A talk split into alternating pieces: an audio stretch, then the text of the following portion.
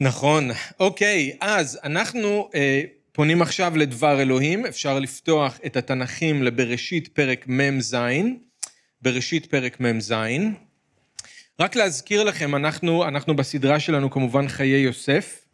בראשית נגמר בפרק נ', אז אנחנו מתקרבים מאוד אל הסוף כבר. מה אנחנו, אה, לאן אנחנו מגיעים עכשיו בפרק מ"ז? אז אם אתם זוכרים, ללכת קצת אחורה, אנחנו ראינו, אחרי שיוסף נמכר למצרים, ראינו איך שהוא מתפקד בבית של פוטיפר, את כל העניין שהיה עם אשת פוטיפר, אחרי זה בכלא, זוכרים? ואז הפירוש של החלומות ופרעה שמפקיד אותו להיות אה, שני לו על מצרים. אז, ואז זה פתאום, פתאום עשינו הפסקה, אנחנו כבר לא הסתכלנו על יוסף, פתאום הסתכלנו על האחים, נכון? והסתכלנו על יעקב. וראינו איך שזה כאילו מרגיש שהאחים סוף סוף יוצאים למרחב, ואיך שסוף סוף יעקב מתעורר לחיים, זוכרים? אז עכשיו אנחנו חוזרים עוד פעם ליוסף במצרים, אוקיי? Okay? אנחנו חוזרים ליוסף במצרים, קטע שהוא מעניין. עכשיו, אני כבר אומר לכם את זה. זה תוכנן לפני חודשים, הסדרה הזאת והקטע הזה שהוא יהיה היום. אתם תראו בדרשה ממה שאני אגיד, שאתם תחשבו שאני תכננתי את זה ושזה פוליטי. זה לא, אוקיי? גם אותי זה מאוד הפתיע, אבל האדון יודע, אני לא רומז לשום דבר, אנחנו פשוט ניתן לאדון לדבר אלינו, אבל זה תוכנן לפני חודשים. אז יהיו כאלה שיחשדו שאני תכננתי את זה בדיוק רגע לפני שהמחאה מתפרצת בירושלים, אבל לא, אה, אבל זה מעניין איך שזה קורה, האדון יודע. אז זה קטע מעניין, אנחנו עכשיו חוזרים לרעב, כנראה יותר לשנתיים האחרונות של הרעב, ולאיך שיוסף מנהל את כל מה שקורה במצרים בזמן הרעב. אנשים צריכים לחם, צריכים אוכל, אנחנו נראה מה הוא עושה. קטע מאוד מעניין. אז אני בפרק אה, מ"ז פסוק 13, אז בואו תעקבו איתי ביחד. מ"ז, מ"ז, מ"ז, 47, פסוק 13. אז אנחנו חוזרים אל הרעב ששורר בארץ, ולחם אין בכל הארץ, כי כבד הרעב מאוד, ותלה ארץ מצרים וארץ כנען מפני הרעב. וילקט יוסף את כל הכסף הנמצא בארץ מצרים ובארץ כנען בשבר אשר הם שוברים, ויבא יוסף את הכסף ביתה פרעה. ויתום הכסף מארץ מצרים ומארץ כנען, ויבואו כל מצרים אל יוסף לאמור, הבה לנו לחם, ולמה נמות נגדך? כי אפס כסף. ויאמר יוסף, הבו מקניכם, ואתנה לכם במקניכם, אם אפס כסף, נגמר הכסף. ויביאו את מקניהם אל יוסף, ויתן להם יוסף לחם בסוסים ובמקנה הצאן ובמקנה הבקר ובחמוריהם, וינהלם בלחם בכל מקניהם בשנה ההיא. ותיתום השנה ההיא, ויבואו אליו בשנה השנית. אז רוב הפרשנים חושבים שמדובר על השנתיים האחרונות של הרעב, אוקיי? זה כנראה מה שקורה כאן. ותיתום השנה ההיא, ויבואו אליו בשנה השנית, ויאמרו לו, לא נכחד מאדוני, כי אם תם הכסף, ומקנה הבהמה אל אדוני, ולא נשאר לפני אדוני בלתי עם גבייתנו ואדמתנו. למה נמות לעיניך? גם אנחנו, גם אדמתנו, קנה אותנו ואת אדמתנו בלחם, ונהיה אנחנו ואדמתנו עבדים לפרעה, ותן זרע, ונחיה ולא נמות, והאדמה לא. ויהי כן יוסף את כל אדמת מצרים לפרעה, כי מכרו מצרים איש שדהו, כי חזק עליהם הרעב, ותהי הארץ לפרעה. ואת העם העביר אותו לערים מקצה גבול מצרים ועד קצהו. רק אדמת הכהנים לא קנה, כי חוק לכהנים מאת פרעה, ואכלו את חוקם אשר נתן להם פרעה, על כן לא מכרו את אדמתם. ויאמר יוסף אל העם, הן קניתי אתכם היום, ואת אדמתכם לפרעה, הל לכם זרע, וזרעתם את האדמה. והיה בתבואות, ונתתם חמישית לפרעה, וארבע הידות יהיה לכם, לזרע השדה, ולאוכלכם, ולאשר בבתיכם, ולאכול את אפכם. ויאמרו, החייתנו, נמצא חן בעיני אדוני, והיינו עבדים לפרעה. וישם אותה יוסף לחוק עד היום הזה על אדמת מצרים, לפרעה, לחומש. רק אדמת הכהנים לבדם לא הייתה לפרעה, וישב ישראל בארץ מצרים, בארץ גושן, ויאחזו בה, ויפרו וירבו מאוד. אז אבינו שבשמיים אנחנו מודים לך על דברך, ואנחנו זוכרים שדברך הוא נר לרגלינו, והוא אור לנתיבתנו. ואנחנו זוכרים שכל הכתוב נכתב ברוח אלוהים, ומועיל הוא להוראה, לתוכחה, לתיקון, לחינוך במעגלי צדק, למען יהיה איש האלוהים מושלם ומוכשר לכל מעשה טוב. ואנחנו זוכרים שהדבר שלך הוא דבר חי, וחד מחרב פיפיות, וחודר עד להבדיל בין נפש לרוח ובין הדבקים למוח העצמות, ובוחן את מחשבות הלב ואת כוונותיו. ואנחנו מודים לך שאתה נאמן לדברך, ואנחנו מודים לך שעל ידי דברך אתה מדבר אלינו, אתה משנה אותנו, אתה מחיה אותנו. אנחנו מבקשים שתיתן לנו אוזניים שומעות גם הערב, ולב שיהיה כמו אדמה רכה ומוכנה לקלוט את הזרע הטוב של דברך. ואנחנו מודים שהקטע הזה נראה לנו אולי רחוק ממשהו שאנחנו יכולים ליישם לעצמנו, אבל אנחנו מבקשים שאתה תיקח את מה שיש כאן ותחבר אותו אלינו בדרך שרק אתה יכול. אנחנו מבקשים את הברכה שלך עלינו, את הברכה שלך על לימוד דברך בשם ישוע. אמן. אז אם הייתי שואל אתכם, אם אתם מכירים את השם לורד אקטון, אז אני מניח שבשביל רובכם השם הזה לא היה אומר כלום. האמת שגם אני חושב שלא הייתי יודע שום דבר על השם הזה אם לא הייתי צריך להכין את הדרשה להיום, אבל למרות שהשם לא מוכר לנו, אני חושב שרובנו כן מכירים טוב מאוד את מה שהוא אמר. בזמן של אקטון, שזה היה במאה ה-19, הוא היה באנגליה, היה אז ויכוח באירופה, והוויכוח היה נוגע לאפיפיור ברומא, לסמכות שלו, ובמיוחד לשאלה האם אפשר להגיד שהוא חף מפשע, חף מטעות, תמיד מושלם וללא אשמה. ובמסגרת הוויכוח הזה, אקטון כתב מכתב לבישופ אנגליקני בשם מנדל קרייטון, ושם הוא כתב את המשפט הזה, במכתב הזה, וזה מה שאני חושב שכולנו כן מכירים. כוח נוטה להשחית. עכשיו אמרתי לכם, אתם תחשבו שאני תכננתי את זה, אני לא תכננתי את זה, אוקיי? Okay? כוח נוטה להשחית, וכוח מוחלט משחית באופן מוחלט. אנשים גדולים הם כמעט תמיד אנשים רעים. Okay? כוח מושחת, או כוח נוטה להשחית, כוח מוחלט משחית באופן מוחלט, ואנשים גדולים הם כמעט תמיד אנשים רעים. אני לא חושב שאפשר להתווכח עם אקטון, אני חושב שהוא צודק. אנחנו רואים את זה בתנ"ך ואנחנו רואים את זה לכל אורך ההיסטוריה המודרנית. אנשים גדולים הם כמעט תמיד אנשים רעים. אם אנחנו חושבים על המלכים בתנ"ך, אפשר לקחת לדוגמה את ירובעם בן נבט, אם אתם זוכרים, הוא היה המלך הראשון של ישראל, של הממלכה הצפונית. ירובעם קיבל הרבה כוח, ואתם זוכרים מה הוא עשה עם כל הכוח שהוא קיבל? הוא השתמש, משתמש בכוח שלו כדי לנתק את העם מיהודה ומירושלים ומאלוהים. הוא מיד הקים שני עגלי זהב, אחד בדן בצפון ואחד בבית אל בדרום, שתי הגבולות, שני הגבולות של הממלכה. הוא מינה כהנים מטעמו שלא היו משבט לוי. הוא אפילו הכריז על חג חדש כדי להחליף את המועדים שאלוהים קבע, כדי שאנשים לא ילכו להשתחוות לאלוהים בירושלים.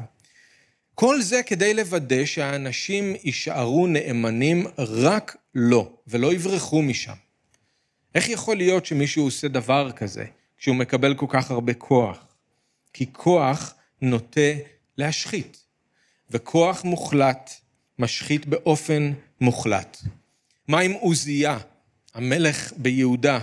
דווקא היה מלך טוב, מלך שאהב את אלוהים, מלך שהלך בדרך ישרה לפני אלוהים. אבל מה קרה כשהוא קיבל יותר ויותר כוח? מה זה עשה לו? הכוח התחיל להשחית. כתוב, וכחוזקתו גבה ליבו עד להשחית, וימעל באדוני אלוהיו. דברי הימים ב', כ"ו, 16.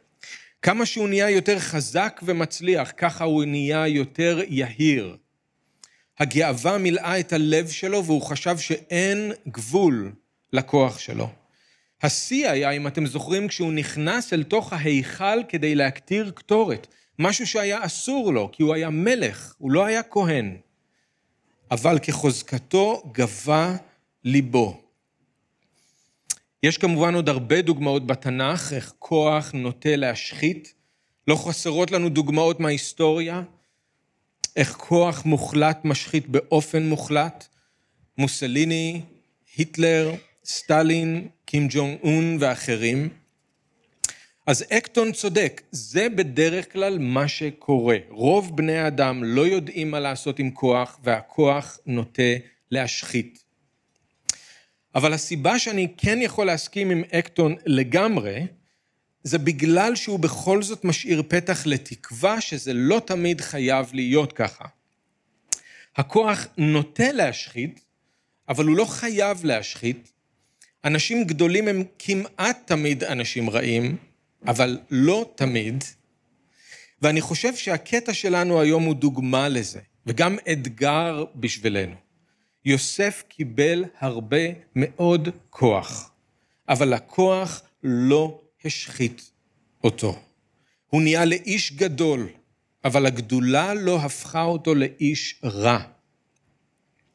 אני רוצה שנסתכל על יוסף, אני רוצה שנחשוב אפילו מעבר לזה, על ישוע, כמודל למישהו שהכוח לא הצליח להשחית אותו, ועל איך אנחנו יכולים להשתמש בכוח שלנו כדי לשרת אחרים באהבה, לא כדי לרמוס, לא כדי לשבור, לא כדי להרוס. אבל אני כן חייב להגיד משהו לפני שאנחנו נסתכל על הקטע הזה, כי אני חושב שאולי חלק מכם לפחות חושבים את זה, וצריך להתייחס לזה. איך אפשר להגיד שהכוח לא השחית את יוסף, שיוסף לא הפך לאיש רע? זה נראה שהוא מנצל את הרעב כדי לשעבד את כל מצרים לפרעה. אז זה לא מושחת? זה לא דבר רע?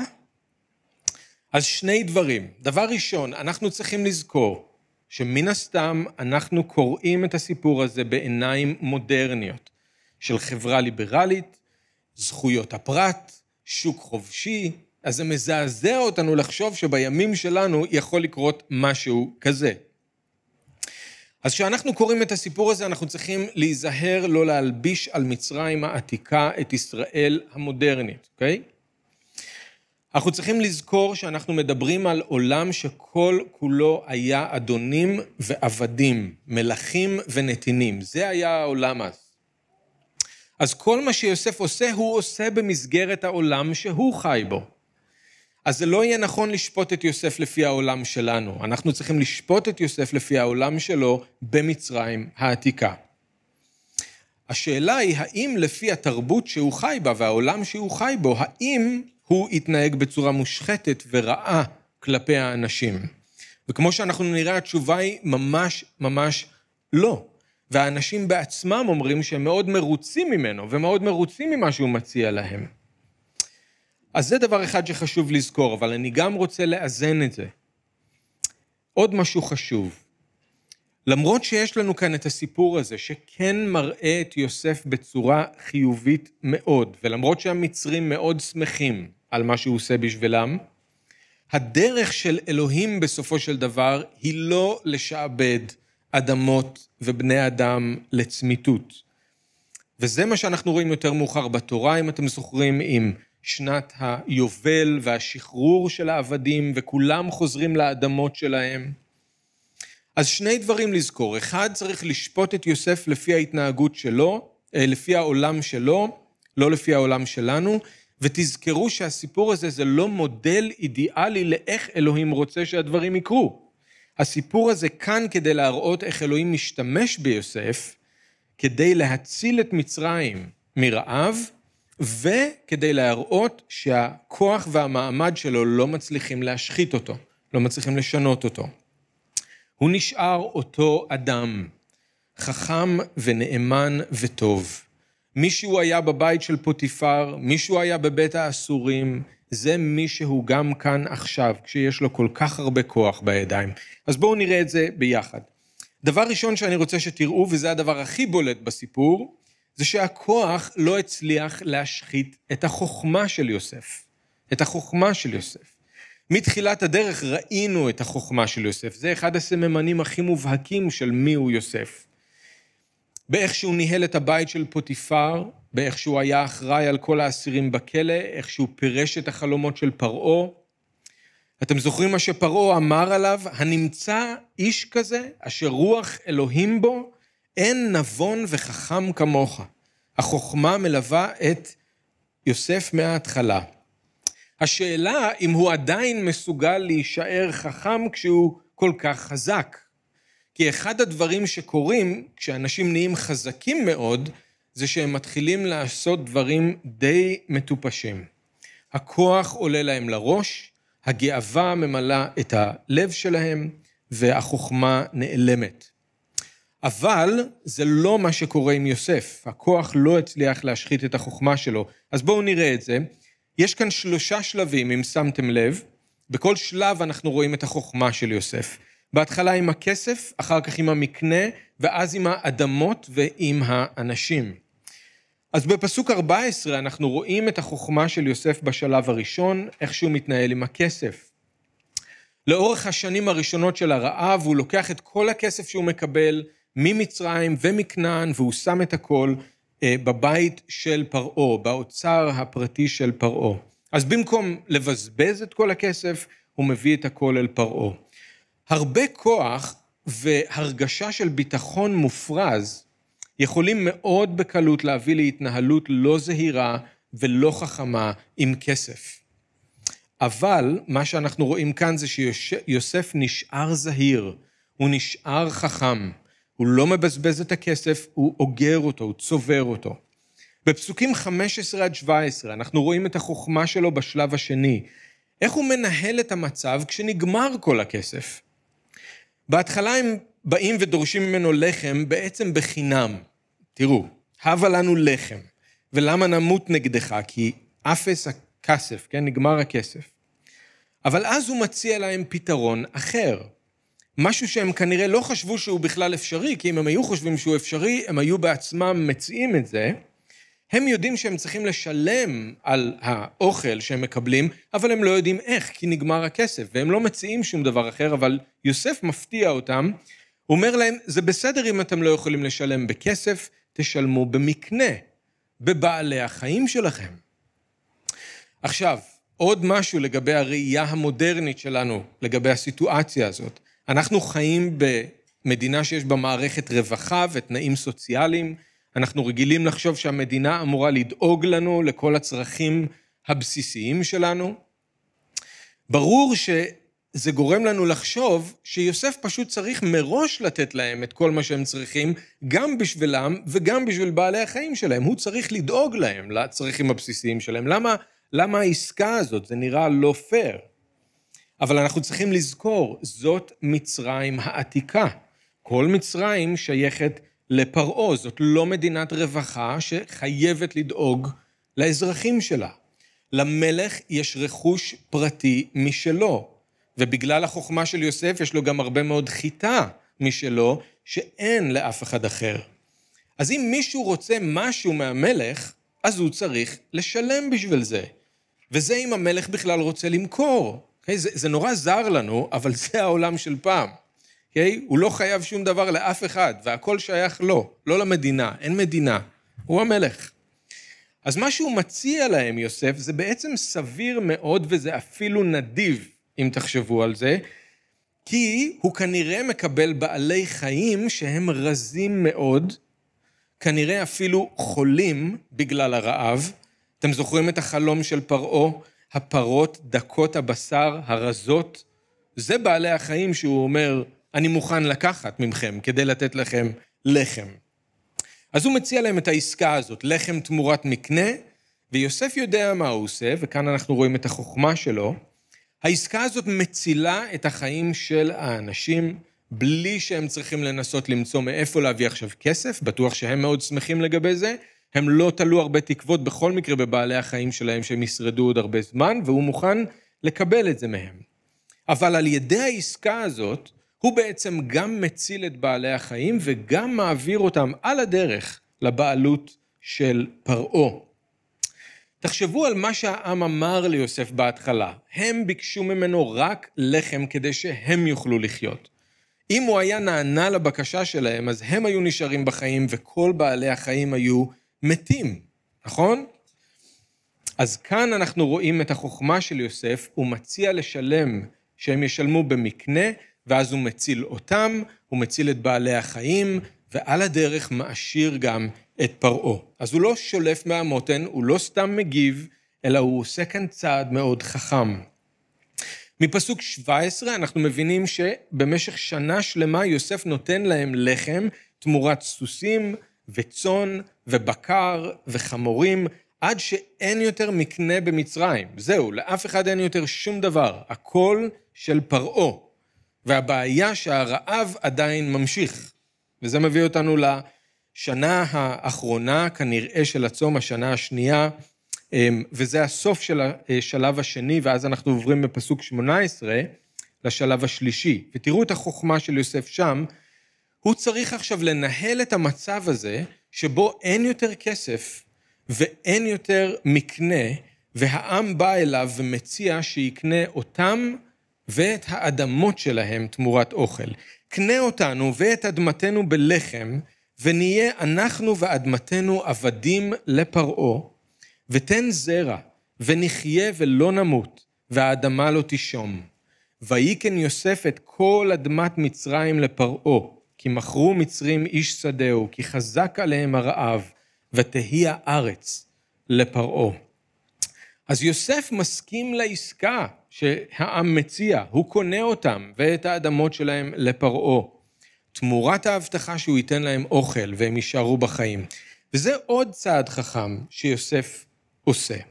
אבל שוב, יש כאן משהו שהוא קשה לנו איתו? אוקיי? כקוראים מודרניים. יוסף משעבד את כל מצרים לפרעה, גם את האדמות, גם את האנשים. איך זה יכול להיות משהו חכם? איך זה יכול להיות משהו חיובי? אז אני רוצה רק להגיד עוד שני דברים לגבי זה, בנוסף למה שאמרתי בהתחלה. דבר ראשון, לגבי העבדות. אני רוצה שתזכרו שבימים ההם לא הייתה עבדות מהסוג האכזרי שאנחנו מכירים בזמן המודרני, כמו העבדות של האפריקאים שהייתה באנגליה ובארצות הברית, או כמו סוגים שונים של עבדות שאפילו קיימת היום, שלוקחים אנשים מאוכלוסיות חלשות, כולל ילדים, מעסיקים אותם בתת תנאים, בלי זכויות, בלי שכר, זה סוג של עבדות מודרנית שקיימת היום. אבל כאן כשמדובר על עבדות, זאת עבדות במונחים של העולם העתיק, העולם של אז. וזה משהו שונה לחלוטין. אדם היה הופך להיות עבד בגלל שהיו לו חובות שהוא לא יכל לשלם, או בגלל שהוא בא ממעמד עני. אז אם זה בגלל החוב, הבן אדם היה עובד בשביל האדון עד שהחוב היה משולם, עד שהחוב היה מסתיים. ובתמורה לעבודה הוא היה מקבל תנאי מחיה בשבילו, בשביל המשפחה שלו, אם יש אישה וילדים, האדון צריך לדאוג לכולם. אז בשביל הרבה אנשים בתקופה הזאת, זאת הייתה דרך מוצא מאוד טובה מחובות. אוקיי? ככה הם היו יוצאים מחובות. עכשיו, גם הרבה אנשים עניים העדיפו את הדרך הזאת מאשר לחיות בעוני ובמחסור כשאין כלום. ולא הייתה להם שום אופציה אחרת. לא היה רווחה, דמי אבטלה, מוסדות סוציאליים, תזכרו, לא היה שום דבר. אז בשביל הרבה אנשים זאת הייתה האופציה הכי טובה. אם אתם זוכרים, עבדות גם הייתה קיימת בישראל, אבל היא הייתה מוגבלת לתקופה של שבע שנים, ובמשך אותה תקופה, לפי התורה, היו זכויות לעבד. האדון היה חייב לעמוד בזכויות האלה ולשמור על העבד ולספק לו את מה שהוא היה צריך. אבל אם אתם זוכרים, היו כאלה בישראל שאפילו נשארו מרצון להיות עבדים. הם כל כך אהבו את האדון שלהם, והסידור הזה היה נפלא, שהם אמרו, לא, אנחנו לא רוצים ללכת לשום מקום, אנחנו רוצים להישאר. וזה נקרא עבד נרצע, זוכרים? אז היה, הייתה את האפשרות הזאת, וכנראה שזה מה שקרה בישראל. כל זה כדי להגיד שכשאנחנו קוראים כאן על עבדות, אנחנו צריכים לזכור מצד אחד זה נכון שזה לא טוב וזה לא אידיאלי, אבל מצד שני זה גם לא העבדות האכזרית שאנחנו מכירים מהזמנים המודרניים, אוקיי? מאוד חשוב לזכור את זה. עוד משהו זה שרוב הפרשנים, תשימו לב, זה מעניין, הם מסכימים שבתוצאה הסופית אנשים לא באמת הפכו לעבדים. קשה להגדיר את המצב הזה כאילו שזה באמת עבדות. הם המשיכו לחיות את החיים שלהם עם המשפחות שלהם, כל אחד בבית שלו. בפסוק 21 זה מעניין, כתוב שיוסף לוקח את כולם והוא מיישב אותם בערים, או סביב לערים, קרוב לערים, כי שם היו המאגרים של האוכל. אבל אפילו אחרי שהוא העביר אותם, הם עדיין חיו כל אחד בבית שלו. כל אחד חי עם המשפחה שלו. לא רק שהם המשיכו לחיות את החיים שלהם, תראו שהם המשיכו לעבוד גם את האדמה, ויוסף אפשר להם לשמור לעצמם 80 אחוז מהיבול. 80 אחוז מהיבול, והוא דרש רק 20 אחוז שהם ייתנו מס לפרעה. פסוק 24, אתם רואים את זה? והיה בתבואות, כשתהיה התבואה, בקציר, ונתתם חמישית לפרעה, וארבע הידות יהיה לכם, לזרע השדה, לאוכלכם, לאשר בבתיכם, לאכול את אפכם. עבד לא היה ממשיך לחיות ככה את החיים שלו, בטח שהוא לא היה שומר על עצמו 80 אחוז מהרווח של העבודה שלו. עבד לא היה מרוויח כלום. יוסף אומר, אתם שומרים לעצמכם 80 אחוז, ואתם נותנים 20 אחוז לפרעה. זה לא נשמע כמו חיים של עבד, אוקיי? אז צריך לזכור את זה. כנראה שהכוונה זה כן שהם היו משועבדים לפרעה, אבל רק במובן של הם ביחד עם האדמות שלהם, האדמות עכשיו שייכות לפרעה, אתם צריכים לשלם 20 אחוז. אין אינדיקציה בכלל שהם נהיו עבדים. כמו שכן יקרה לישראל יותר מאוחר, אוקיי? Okay? כשיקום אותו פרעה שלא ידע את יוסף, אז עם ישראל באמת יהפכו להיות עבדים בצורה האכזרית ביותר של עבודת פרך וכל מה שאנחנו מכירים בסיפור שם בספר שמות. אבל זה לא מה שקורה כאן, חשוב לזכור את זה. יש פרשנים שגם מצביעים על זה, וזה נכון לשים לב לזה, יוסף לא מוציא מהפה שלו את המילה עבדים. הוא לא מוציא מהפה שלו את המילה עבדים. הוא מסכים להצעה של העם, אבל הוא מתמקד באדמות שלהם. הוא אומר באופן כללי, קניתי אתכם היום ואת אדמתכם לפרעה, בלי להזכיר את המילה עבדים, וכל המיקוד בשאר הקטע זה על האדמה והיבול. העם הם אלה שאומרים, אנחנו עבדים של פרעה. יוסף אף פעם לא קורא להם עבדים. Okay? אוקיי? צריך גם כן לשים לב לזה. אולי זה עוד רמז מבחינת יוסף, איך הוא ראה את זה. לא שהם באמת הופכים להיות מאנשים חופשיים לעבדים, אלא העניין של האדמות יותר. אז, בחוכמה שלו, יוסף מציל את העם, מוצא דרך עוד פעם להעשיר את פרעה, כנראה שהדגש כאן זה על העניין של האדמות. אז גם עם הכסף, גם עם המקנה, גם עם האדמות ועם האנשים, בכל שלושת השלבים אנחנו רואים שהכוח לא השחית את החוכמה של יוסף. הוא מנהיג חזק, אבל הוא גם מנהיג חכם. עוד משהו בולט בסיפור זה שהכוח לא הצליח להשחית את הנאמנות והיושרה של יוסף. לא רק שהוא נשאר חכם, הוא גם נשאר נאמן, והוא נשאר ישר. מתחילת הסיפור של יוסף, כשאבא שלו שלח אותו לשאול לשלומם של האחים, ואז בבית של פוטיפר, ועם אשת פוטיפר, ובבית האסורים, כל הזמן אנחנו ראינו שיוסף נשאר נאמן, והוא נשאר ישר, לפני אלוהים ולפני בני אדם. אז מה קורה עכשיו כשהוא כל כך חזק? הכוח לא מצליח לקחת ממנו את היושרה שלו והנאמנות שלו. תראו שהוא לא מנצל למשל את הכוח והמעמד שלו כדי להעשיר את עצמו, אלא את פרעה. הוא יכול לקחת לעצמו מהכסף, הוא יכול לקחת לעצמו מהמקנה ומהאדמות, אולי הוא אפילו יכול לקחת לעצמו כמה אנשים שיהיו עבדים אצלו בבית, אף אחד לא היה אומר לו כלום לגבי זה. וזאת הייתה הזדמנות אולי, אם אני הייתי במקומו ואני לא כמוהו, זאת הייתה הזדמנות להתנקם. אני לוקח לי כעבד את מי? את פוטיפר, נכון? זה שהיה האדון שלי, עכשיו אני אקח את פוטיפר ואת אשתו. אתם עכשיו תהיו משרתים שלי באחוזה שלי, נכון? אבל הוא לא עושה את זה. הוא היה יכול לקחת אנשים להיות עבדים, אבל הוא לא עושה את זה. הכוח לא מצליח להשחית את הנאמנות והיושרה שלו. כל מה שהוא עושה, הוא עושה בשביל פרעה. בפסוק 14 כתוב שהוא ליקט את הכסף, ויבא יוסף את הכסף ביתה פרעה, לא ביתה יוסף. הוא לא לקח כסף ובגדים בסתר כמו גחזי, הוא לא נטל מהקופה כמו יהודה איש קריות, הוא לא שמר לעצמו חלק מהמחיר ואז שיקר, כמו חנניה ושפירא, הוא הביא את כל הכסף לפרעה.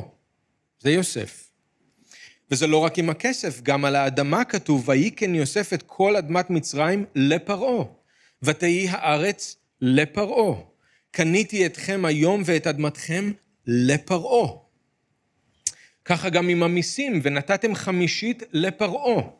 וישם אותה יוסף חוק עד היום הזה על אדמת מצרים לפרעה לחומש. כל מה שיוסף עושה, הוא עושה מתוך נאמנות לפרעה, והוא עושה את הכל ישר. הכוח לא הצליח להשחית את הנאמנות ואת היושרה של יוסף. הוא היה חזק, הוא היה איש גדול, אבל הוא נשאר נאמן וישר. ואני חושב שאפשר לראות אולי גם בקטע הזה שהכוח לא השחית את הטוב של יוסף. רואים את הדאגה שלו לעם. איך כמו רועה, רועה טוב, הוא מאכיל אותם, הוא דואג להם. תראו בפסוק 17 אפילו כתוב וינהלם בלחם בכל מקניהם בשנה ההיא. כמו במזמור כ"ג, כשדוד משווה את אלוהים לרועה, והוא אומר, על מי מנוחות ינהלני. הוא מנהל אותם כמו רועה, הוא דואג להם. יש משהו ביוסף שמאוד מזכיר רועה, הוא מנהיג טוב. ותראו מה העם חושבים עליו. אולי אנחנו לא חושבים שהוא טוב, אוקיי, מה העם חושב עליו? בפסוק 25 הם אומרים לו, החייתנו, נמצא חן בעיני אדוני. הם מודים לו על מה שהוא עשה בשבילם, הוא נתן להם חיים, והם שמחים שהוא האדון שלהם, והם רוצים למצוא חן בעיניו. הכוח לא הצליח להשחית גם את הטוב של יוסף. יוסף היה חזק, אבל הוא נשאר טוב. אז לורד אקטון צודק, כוח נוטה להשחית, כוח מוחלט משחית באופן מוחלט. אנשים גדולים הם כמעט תמיד אנשים רעים. אבל תודה לאל שיש לנו את הסיפור הזה ואת הדוגמה של יוסף, שמראה לנו שזה לא חייב להיות ככה. הכוח לא הצליח להשחית את יוסף והגדולה לא הפכה אותו לאיש רע. הוא המשיך להיות כלי לברכה בידיים של אלוהים, לא רק למשפחה שלו, אלא לכל מצרים ולכל הארצות מסביב. הוא נשאר אותו יוסף, חכם, נאמן וישר וטוב. אנחנו כתלמידים של המשיח יודעים שזה אפשרי, לא רק בגלל יוסף, אלא בעיקר בגלל ישוע. ישוע הוא בעצמו מלך ואדון. אין מישהו יותר גדול ממנו, אין מישהו עם יותר כוח ממנו, אבל גם אין מישהו יותר טוב ממנו. ישוע היה ועודנו האיש הכי חזק שאי פעם חי עלי אדמות. אבל הוא אף פעם לא השתמש בכוח שלו כדי לשבור מישהו. הוא לא דרך על אחרים, במיוחד לא על חלשים. הכוח שלו תמיד בא כדי לשרת אחרים באהבה, לא כדי לרמוס או לשבור או להרוס. כתוב על המשיח, קנה רצוץ לא ישבור, ופשתה כהה לא יכבנה. במלכות האלוהים כוח הוא לא דבר רע, בטח שלא משהו שאמור להשחית. ישוע נתן לתלמידים שלו, אם אתם זוכרים, סמכות וכוח נגד הרוע, לרמוס את כל הכוח של האויב. וכשרוח הקודש באה לתלמידים, מה כתוב שהם לבשו? עוז ממרום. אלוהים נתן להם כוח. כוח זאת מתנה שאלוהים כן רוצה לתת לנו. אבל האם אנחנו יודעים מה לעשות עם כוח? איך להתנהל עם כוח? זאת השאלה. אולי זה כוח והשפעה שאלוהים נתן לנו במשפחות שלנו, אולי זה בעבודה שלנו, אולי זה עם חברים. מה אנחנו עושים עם הכוח שקיבלנו, או עם המעמד שיש לנו. כוח נוטה להשחית, ואנשים גדולים הם כמעט תמיד אנשים רעים, אבל ישוע קורא לנו להיות היוצאים מן הכלל, כמו יוסף. והעולם צריך שאנחנו נהיה שונים. העולם צריך לראות שזה לא חייב להיות ככה. אפשר להיות חזקים ובו בזמן חכמים ונאמנים וישרים. אפשר אפילו להיות גדולים ובו בזמן גם טובים, כמו יוסף. והכי חשוב שזה כמו ישוע. אז זה שיעור מאוד מאוד חשוב בשבילנו, במיוחד בימים שבהם אנחנו חיים. הפסוק האחרון מחבר אותנו אל מה שאנחנו נראה בהמשך, וזה הנאמנות של אלוהים לעם ישראל, okay? כשהם יושבים שם במצרים והם מתחילים לפרוט ולרבות, זאת ההבטחה שהוא נתן, אלוהים נתן לאברהם, ואנחנו נראה את זה בהמשך. לא בשבוע הבא, שבוע הבא אנחנו עושים הפסקה עם הסדרה, אבל בעוד שבועיים. אוקיי? אז בואו נתפלל ביחד. אבא יקר, אנחנו רוצים להודות לך על שיעור שהוא לא פשוט, אבל שיעור שהוא כל כך חשוב. אנחנו יודעים שמסביבנו העולם רגיל לראות אנשים גדולים שהם בדרך כלל גם רעים. אנחנו יודעים שאפילו בנו יש ספק, כשאנחנו רואים מישהו שיש לו כוח, אנחנו כמעט אוטומטית בטוחים שזה כבר השחית אותו. איפה שיש כוח יש שחיתות. אבל אנחנו מבקשים שאתה תעזור לנו לשנות את צורת המחשבה שלנו, להסתכל קודם כל על עצמנו ואז על אחרים מסביבנו, ולזכור שאתה, ישוע, נתת לנו דוגמה איך אפשר להיות חזקים, אבל להישאר נאמנים וטובים וישרים, ואיך אנחנו יכולים להיות אפילו גדולים, אבל לא להיות רעים. אנחנו מבקשים ממך שתעזור לנו, ללכת נגד מה שהעולם משדר לנו ומלמד אותנו כל הזמן.